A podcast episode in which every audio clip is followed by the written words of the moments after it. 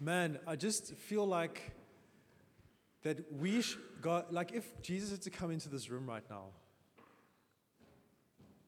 your whole week would be very different. It would be very different. Your lunch plans would be gone. It would be like, wow, what just happened? I don't think you'd even take out your phone to be able to take pictures because you'd be so in awe. You'd be flat on your face. And I just have this sense today that God wants to do things here that will change people's lives forever. And I'm going to ask you if you don't have an expectation of that for yourself, that you would have an expectation for the people that are here with you. Okay. so, a while back, two weeks, three weeks, uh, um, Ian shared this me- beautiful message about having eyes of faith on Jesus. And he quoted this beautiful psalm, uh, Psalm 84, verse 6. Sorry, my, my notes. I almost thought I'd deleted all my notes this morning. Yo, that was exciting.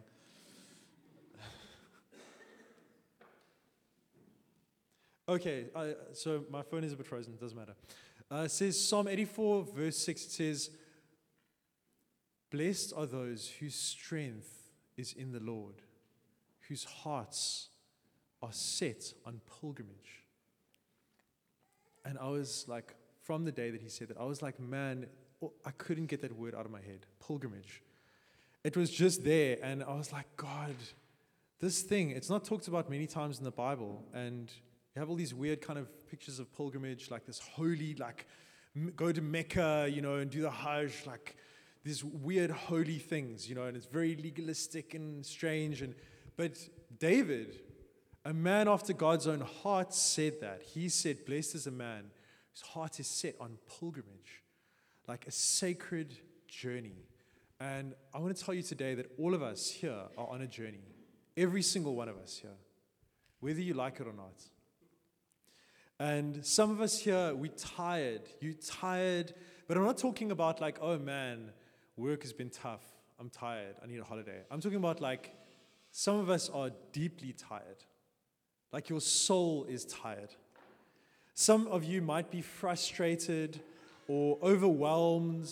You might feel like your life is completely without direction or that you have this deep hunger for something more there's something inside you that's like, man, there must be more to life. Some of us might feel stuck here or unable to move. We might feel like frozen in place. We might feel anxious and afraid of tomorrow, afraid of what's coming. Some of you have been trying and trying things, and, and everything just stays the same. Nothing is changing. And you don't know what to do anymore. It's almost like you've given up. You've come close. Um, today, I'm going to ask you, we're going to do this together. We are going to call on God for help. That's what we're going to do. Okay. And the first thing that we need to do before we do that is realize that our own ability just doesn't do it. It's not enough. It's, it's not enough for what God is calling us for. And that's something, that's a whole preach by itself. That you cannot do it in your own strength at all. Okay? So, a journey.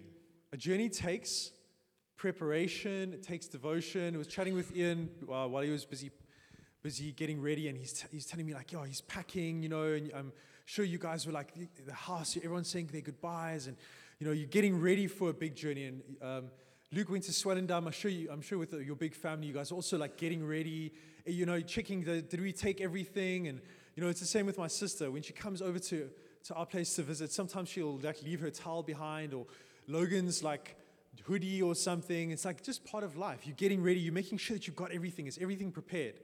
Okay? So, how much more for a journey that involves God? So I want to, us to focus on one of the first journeys in the Bible. It happened in Exodus. If you can put up Exodus 12, 11 to 12. I'm just going to talk about it. Uh, it's so funny, uh, Christine, when you mentioned that this morning about the burning bush. So that was when God really spoke to Moses in a massive way, and he said to him, I'm going to send you to take the people out of Egypt, my people. We've got a journey. They've been there for 430 years. They've been living in Egypt. And we're going to call, God is going to call them out of Egypt. And if you think living in the same house for 20 years is like getting stuck, imagine living in the same place your family, your family's family for like 430 years, and all you know is slavery. All you know is Egypt. That's it. The food, the culture, the way of life. Your grandfather's grandfather was a slave, and now you're a slave, and this is all you know, okay? And God comes and moves in a mighty way through Moses.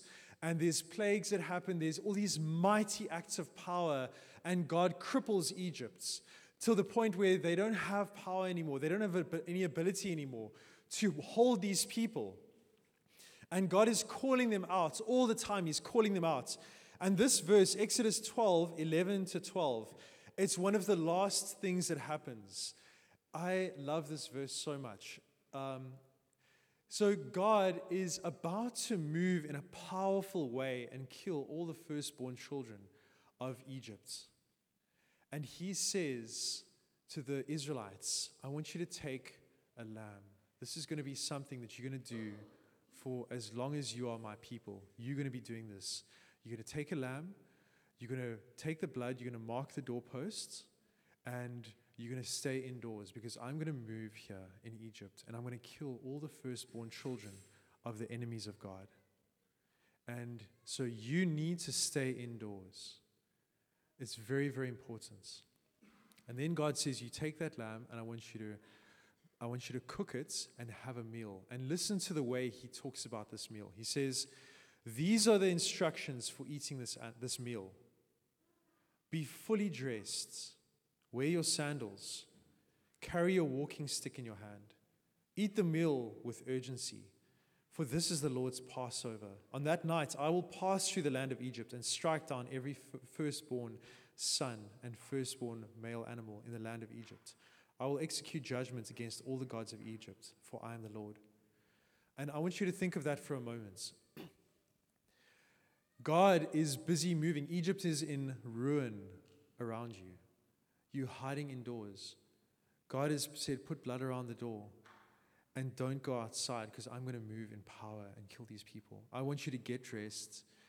I want you to make bread. Don't put any yeast in it because you don't have time. Eat this meal with urgency. Put a belt around your waist. Put your shoes on. Have your staff in your hand while you're busy eating. Eat it in haste because you're about to leave. God, when He calls us for a journey, there's a preparation involved.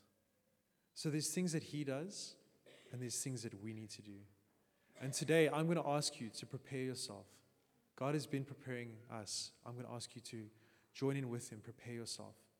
Because I feel like the Lord wants to move in big ways. Exodus 12 40 to 41 says, The people of Israel had lived in Egypt for 430 years.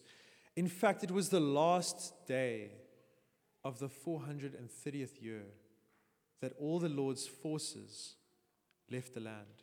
Exodus 12:51 says, "On that very day the Lord brought the people of Israel out of the land of Egypt like an army." But this is a very strange army. They didn't have any weapons. They were a bunch of slave people, but they were God's freed people. They were fathers and mothers, children, grandmothers, grandfathers with their animals. They had the clothing on their backs, but it says that God brought them out as if they were an army. Okay, their weapons were not of this world. Their weapon was God Himself. He was their weapon, He was their power and their strength. So there's another meal. We're going to fast forward now. Jesus, so the Bible says that that Passover meal, the Jews were to celebrate and carry on celebrating that. You know that we still celebrate that in a way as Christians to this day when we take communion. We're still celebrating the Passover. So Jesus said something so strange, like many other strange things that he said. So a bunch of people were following him because he had made bread and wine. Uh, not wine, sorry. He had made bread and he had taken fish and multiplied it, fed 5,000 people. After that, obviously he got this massive following because they're like, oh man, that guy's got food. We following him, no more work. Okay, so they follow him, and Jesus turns around at one point. This massive crowd is following him, and he says this. It's part of a longer dialogue John 6, verse 53 to 65. This is going to sound super strange, but I want you to listen with an open heart. Okay. Jesus says, So Jesus said again, I tell you the truth, unless you eat the flesh of the Son of Man and drink his blood, you cannot have eternal life within you. But anyone who eats my flesh and drinks my blood has eternal life, and I will raise that person at the last day. For my flesh is true food, and my blood is true drink. Anyone who eats my flesh and drinks my blood remains in me, and I in him. I live because of the living Father who sent me. In the same way, anyone who feeds on me will live because of me. I am the true bread that came down from heaven. Anyone who eats this bread will not die, as your ancestors did, even though they ate the manna, but they will live forever. He said these things while he was teaching the synagogue in Capernaum. Many of his disciples said, This is a very hard thing to understand. How can anyone accept it? Jesus was aware that his disciples were complaining. So he said to them, Does this offend you? then what will you think if you see the Son of Man ascend to heaven again? The Spirit alone gives eternal life. Human efforts accomplishes nothing. And the very words I have spoken to you are spirit and life. But some of you do not believe me. For Jesus knew from the beginning which ones didn't believe, and he knew who would betray him. Then he said, that is why I said that the people can't, come to me unless the Father gives them to me. Jesus says there, flesh has, has no ability. It's got nothing that prospers. It can't take you to where God wants you to go. I heard a message long time ago. I went to this small church in, I was backslidden, I wasn't walking with the Lord. And I was searching. There was something inside me that was yearning for God. And I went into this little church uh, on the second story uh, of a restaurant in Greenpoints. And the guy that was sharing the message was very prophetic. And he said something to me. It scared me so much. He said this to me. He said, You know, many of us, we can talk about things that we have issues with our problems, sins that we're busy dealing with and overcoming, things like that. But what about giving yourself to God? Giving your whole life to God, everything to God. What about total surrender? He said that, and I was like, what the heck is he talking about? And I got so scared. After that service, I left there. I never got. I never went back. And but what he said to me was really, it worked. It felt like Jesus himself was speaking to me. What he said to me was stewing in my heart. I couldn't get rid of it. There's something else that God has called us to, and that's not just like going to the gym and working out a, a few Christian muscles, but giving ourselves over to Him, that we don't belong to ourselves anymore. We belong to God.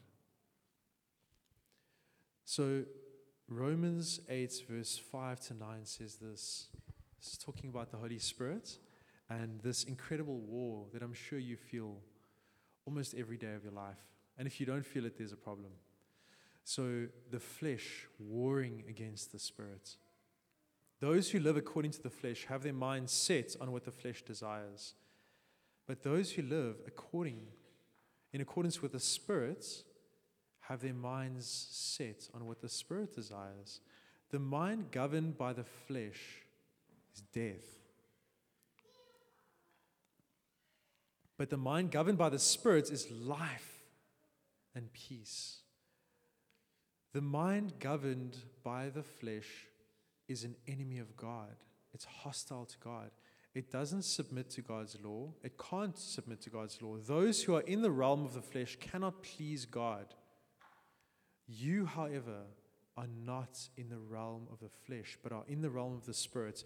If indeed the Spirit of God lives in you, and if anyone does not have the Spirit of Christ, they do not belong to Christ. I'm going to read Romans 8, verse 14 to 15. It says, For all who are led by the Spirit of God are children of God. So you have not received a spirit that makes you fearful slaves. Instead, you received God's Spirit when He adopted you as His own children.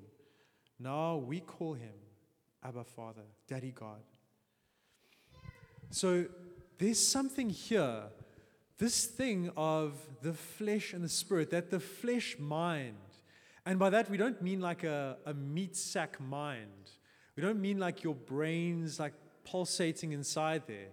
What we're talking about is anything of your own ability, anything of yourself, your self ability. Okay? That is an enemy of God. We are by nature enemies of God if we're not born again. When we become children of God, we give God ourselves, the inside parts, the part that says, I want to do things my way. That secret part, that part that is our strength many times. It's like, man, I, am I'm, I'm so good at doing this, X, Y, and Z. And oh man, I really understand how this problem's going to work out and how to solve it. And oh man, these people are saying this and this is what I think I should do, and anything of your own understanding or your own mind, that's flesh. So, this last week, by God's grace, I got a job. Amazing. Thank you, Jesus. Yeah. God is so good. You know what? There's so many people here that have gotten work. Pumza, did you get work? Oh, thank you. She's waving at me wildly. Um, but you did you did go for an interview, Pumza, and know as well. And uh, Josh, yes, man, Josh, so happy. Um, yeah, God is busy doing stuff. Divan, you got a promotion. Yeah, God is amazing. So God has called us to work, but God hasn't called us to work by our own ability and our own strength.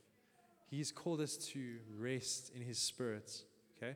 So when I got this job, everything inside me was like, oh, this sucks. Like, I'm going to work like as, as a manager of a toy shop, you know, at Sable Square. And I'm like six days a week. And, and I'm like kind of negotiating with God. And when I went for the interview with this guy, the Lord kept saying to me, Yes, I like this guy. Yes. And then I prayed, and on the way back home, I was walking home. And I was like, God, do you want me to? And he's like, Yes, just do it. Yes. And I'm like, God, but I, I don't know, Lord. And normally when the Lord and I speak, it's not a yes, it's a no, because I'm asking him to do things, and he's like, No. No, you're not allowed to do that. No, stop it. No, that's your own ability. So when I hear God say yes, it's a very wonderful thing. So he said yes. And then I was like, okay, I know that this is not from me.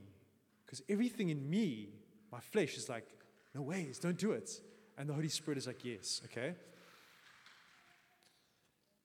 So, to be controlled by God, you must first realize you were never meant to be controlled by yourself.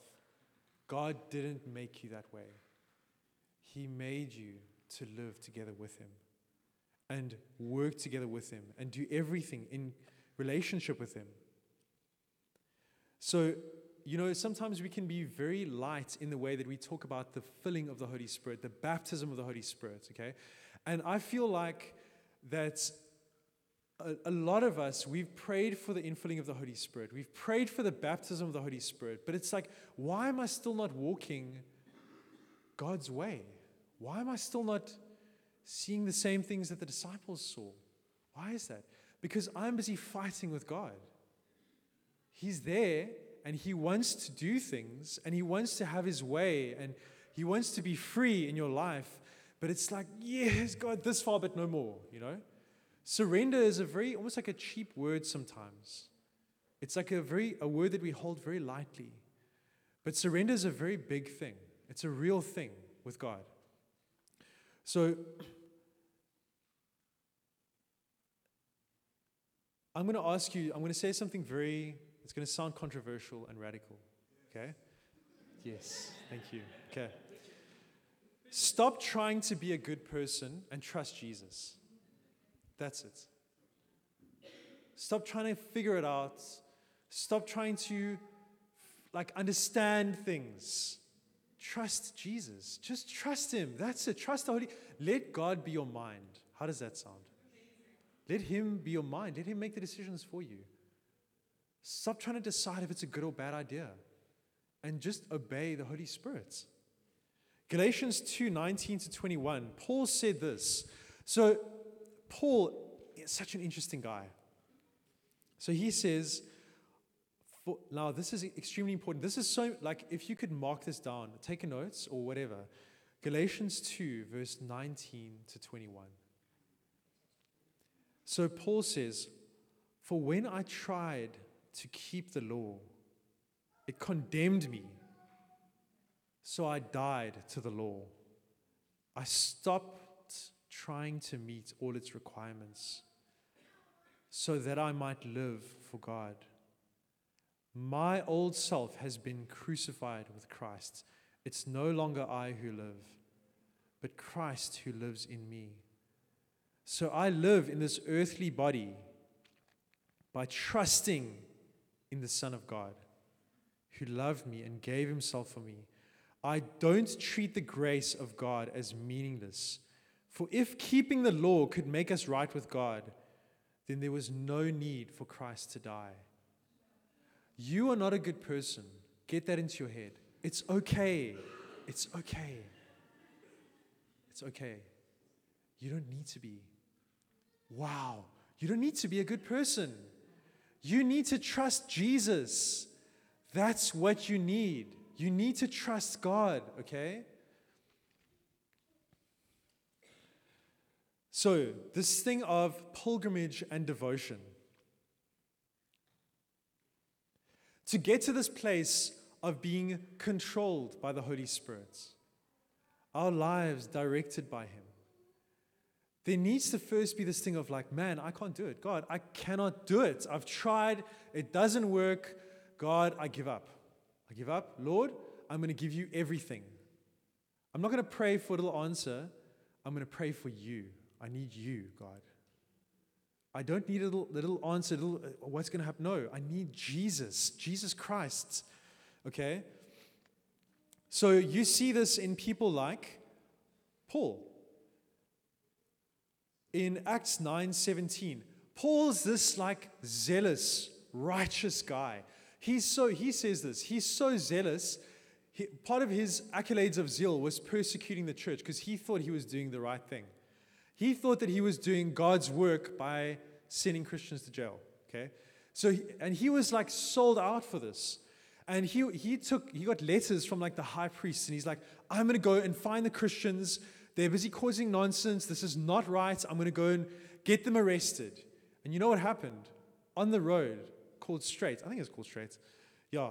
Um, he gets whacked off his horse by God Himself. And he goes blind. He sees this light. For three days, he's like, oh man, I don't know what's going on. And you know what happens? God says to this guy, Ananias, go find Paul, go and pray for him, lay hands on him, pray for him, and his the scales will come off his eyes because he's blind, and pray for him for the filling of the Holy Spirit. Okay? Ananias is like, What are you talking about? That guy is like a murderer. He's saying this to God, by the way. That guy's a murderer. He's been persecuting Christians. What do you mean? And God says, I'm going to save Paul. I'm going to show him what he must suffer for my sake. Okay? So Paul is here. He's like, his whole world has just been wrecked. Everything that he thought that he was doing that was right is now wrong. And he's like, oh man, I was persecuting God himself. What am I doing? Ananias, so he's like at the lowest point, okay? Ananias comes and prays for him. This is what he says, Acts um, 9, verse 17. So Ananias went and found Saul, whose name was then Saul. He laid hands on him and said, Brother Saul, the Lord Jesus, who appeared to you on the road, has sent me so that you might regain your sight and be filled with the Holy Spirit. And from that time, Paul's life was forever changed. Forever changed. He belonged, he called himself a prisoner of God. his life didn't belong to himself, it was given over to God. There was no longer a me and God. You know that Paul received prophetic words from people that he was going to be bound up in chains and sent to Jerusalem. He, that's the prophetic kind of prophetic words that he got. And he was like, That's cool. I belong to God. That's fine. I don't belong to me anymore. It's okay. So there's something radical here about the baptism of the Holy Spirit. Acts 10, verse 44. So we're going to kind of close with this, go into a landing and all that stuff. Um, so let's go Acts 10, verse 1 to 8. There's this guy, his name is Cornelius. So this guy was a Gentile, he was a Roman, okay? But I'm going to I'm going to read it for you. So it says In Caesarea there lived a Roman officer named Cornelius, who was a captain of the Italian regiments. So he's a Gentile. He's not a Hebrew, okay? He's not a Jew. He was a devout, God fearing man, as was everyone in his household. He gave generously to the poor and prayed regularly to God. One afternoon, about three o'clock, he had a vision in which he saw an angel of God coming toward him. Cornelius, the angel said. Cornelius stared at him in terror. It's a normal thing when people see angels. What is it, sir? He asked the angel. Then the angel replied, Your prayers and gifts to the poor have been received by God as an offering. Now send some men to Joppa and summon a man named Simon Peter. He's staying with Simon a tanner who lives near the seashore. As soon as the angel was gone, listen to the, the way Cornelius acts, okay? As soon as the angel was gone, Cornelius called two of his household servants and a devout soldier one of his personal attendants, he told them what had happened and sent them off to Joppa. Cornelius is this guy. He is like we saw in the beginning fully clothed, staff in the hand, ready, devout. He's like, You say the word, God, I'll do it. Whatever. Whenever, whatever, I'm there. I'm there for you, Lord. So this is this is his attitude. Immediately after he gets this word, he sends people, go, do this angel spoken, go and do it, okay? So there's some weird stuff that goes on in the next part. So Acts 10 44 to 48, it's more controversy from, from the Holy Bible. Uh, even as Peter, okay, so what happens is Peter comes by, he comes in and he hears about, before God has given him this vision, like this sheet, this open sheet, and there's all these different kinds of animals, and God says, kill and eat. And he's like a Jew. He's like, I've never, I would never touch these unholy things. And God says, Don't call what I have called holy, don't call that unholy. So God tells Peter, The Gentiles, you and me, unless there's a Jew here, the Gentiles can be saved. Praise God. Okay? And so Peter comes and he's like, This is weird. These people have come, they've called me, they said that an, this guy saw an angel, and this angel said that I must come and pray for him. Okay. So he comes in to this he comes in to this room. And Cornelius goes to Peter, and he, he's got his whole family there waiting. Okay, and he runs to Peter and he bows down, and he starts worshiping Peter. And Peter's like, Whoa, whoa, what are you doing? I'm a servant of God, just, just like you. Okay? And then something so strange happens. Peter starts talking to this, this guy starts talking to Peter, telling him what happened telling him this vision, telling him all this stuff. Peter starts talking to this guy and his family about the resurrection, about Jesus dying on the cross, being raised from the dead. Okay, and the, the outpouring of the Holy Spirit, what was happening. And while Peter is still busy speaking, okay, even as Peter was saying these things, Acts 10 44 to 48, the Holy Spirit fell upon all who were listening to the message. The Jew, the Jewish believers who came with Peter were amazed that the gift of the Holy Spirit had been poured out on the Gentiles too, for they heard them speaking in other tongues and praising God. Then Peter asked, listen to the order of this.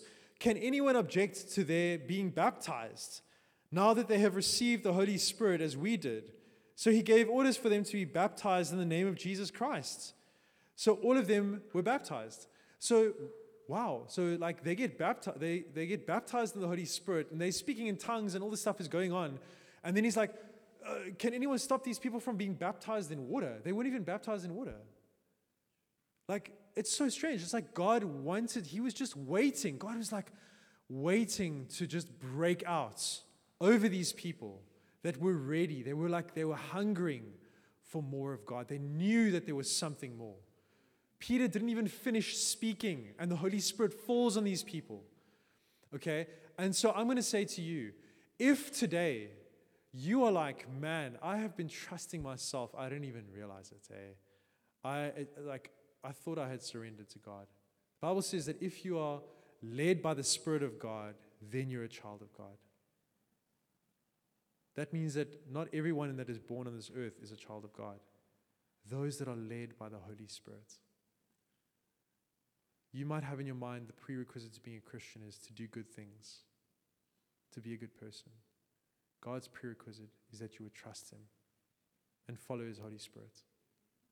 That's part of Christianity. So if there's anything in yourself where you're like, man, I've been trusting myself, I've been doing things my way, and I'm so full of self, God wants you to give yourself, your inside, everything that makes you yourself to Him. And He wants to give you Himself, which is the Holy Spirit, so that you would live according to the Holy Spirit, His way, completely. That's full surrender, full surrender, total surrender. And I'm going to ask, we're going to go to, into ministry time now. But I'm going to ask you this is not just for today, this is an everyday decision.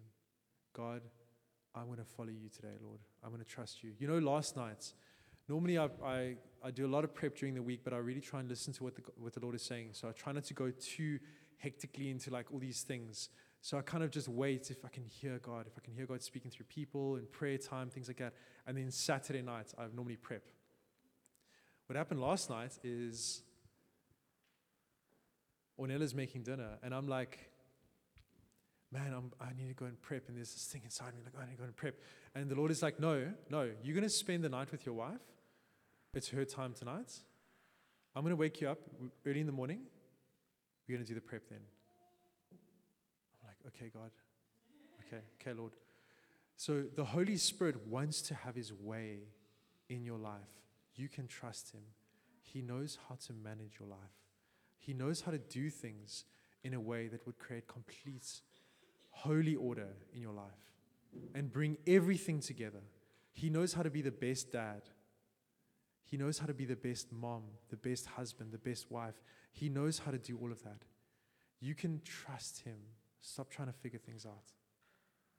Okay.